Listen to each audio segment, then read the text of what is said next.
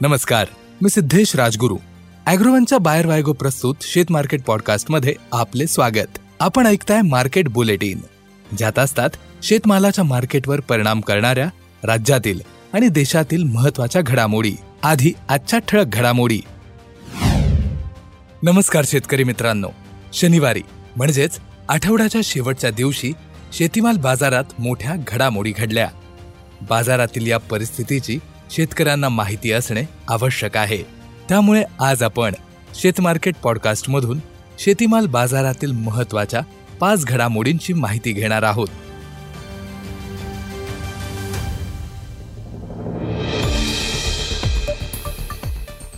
देशात सोयाबीनचे भाव दबावात असल्याने खाद्यतेल आयात शुल्कात वाढ करावी अशी मागणी शेतकरी करत होते.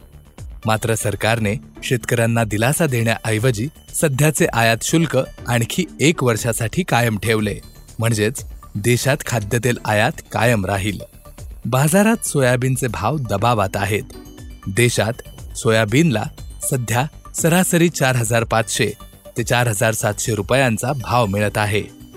तर आंतरराष्ट्रीय बाजारात सोयाबीन बारा पॉइंट नव्याण्णव डॉलरवर होते. तसेच सोयापेंड तीनशे नव्वद डॉलरवर होते.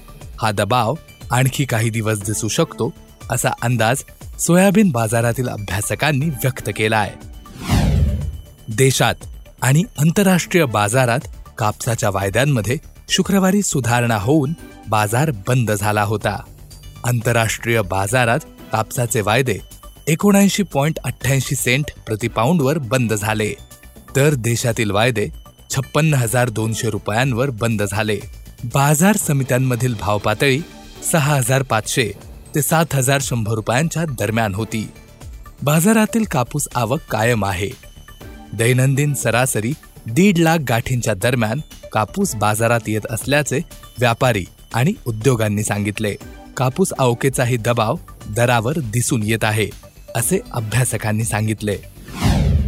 केंद्र सरकारने मसूर शुल्काविना मसूर आयात आणखी एका वर्षासाठी खुली केली. आधी मसूर आयातीवर तीस टक्के शुल्क होते. पण मागील वर्षी चालू वर्षी सरकारने मार्च दोन हजार चोवीसपर्यंत शुल्क काढले होते. आता मार्च दोन हजार पंचवीसपर्यंत मसूर आयातीवर कोणतेही शुल्क असणार नाही. याचा परिणाम देशातील मसूरच्या बाजारावर झालाच आहे. मसूरचे भाव कमी झाले. पण तुरीच्या भावावरही काही प्रमाणात याचा दबाव येत असतो.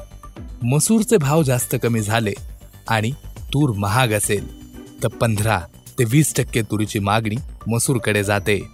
सध्या तुरीला आठ हजार ते नऊ हजारांचा भाव मिळतोय. पुढील दोन ते तीन महिने तूर बाजारावर काहीसा दबाव राहू शकतो असा अंदाज आहे. कांद्याच्या भावातील नरमाई कायम आहे. निर्यात बंदीनंतर कांद्याच्या भावात आता क्विंटल मागे दोन हजारांपेक्षाही जास्त घट झाली. त्यामुळे कांदा उत्पादकांना जवळपास एक हजार कोटींचा फटका बसला आहे. बाजारातील कांदा आवक कायम आहे. लाल कांद्याची टिकवण क्षमता कमी असल्याने काढणी झालेला कांदा लगेच विकावा लागत आहे. परिणामी बाजारात अवकेचा दबाव कायम आहे. सध्या कांद्याला एक हजार तीनशे ते एक हजार आठशे रुपयांचा भाव मिळत आहे. कांदा बाजारावरील दबाव आवक जास्त असेपर्यंत राहील. असा अंदाज कांदा बाजारातील अभ्यासक व्यक्त करत आहेत. हिरव्या मिरचीचे भाव काहीसे स्थिरावले आहेत. मागील काही दिवसांपासून बाजारात हिरव्या मिरचीची आवक वाढली होती. त्यामुळे दरावर काहीसा दबाव आला होता. पण आता आवक काहीशी कमी दिसून भाव पातळी स्थिरावली आहे.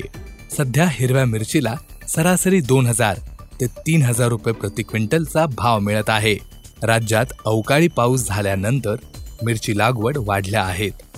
पण या लागवडीचा माल बाजारात येण्यास आणखी काही दिवस वेळ लागणार आहे. सध्या बाजारातील आवक स्थिर असून उठाव मात्र चांगला आहे. त्यामुळे भाव पातळी टिकून आहे. ही स्थिती आणखी काही दिवस कायम राहू शकते असा अंदाज मिरची बाजारातील अभ्यासकांनी व्यक्त केला. धन्यवाद. आज इथंच थांबू. अॅग्रोवनच्या शेतमार्केट पॉडकास्टमध्ये उद्या पुन्हा भेटू. शेतीबद्दलच्या सगळ्या अपडेटसाठी अॅग्रोवनच्या युट्यूब फेसबुक आणि इन्स्टाग्राम पेजला फॉलो करा.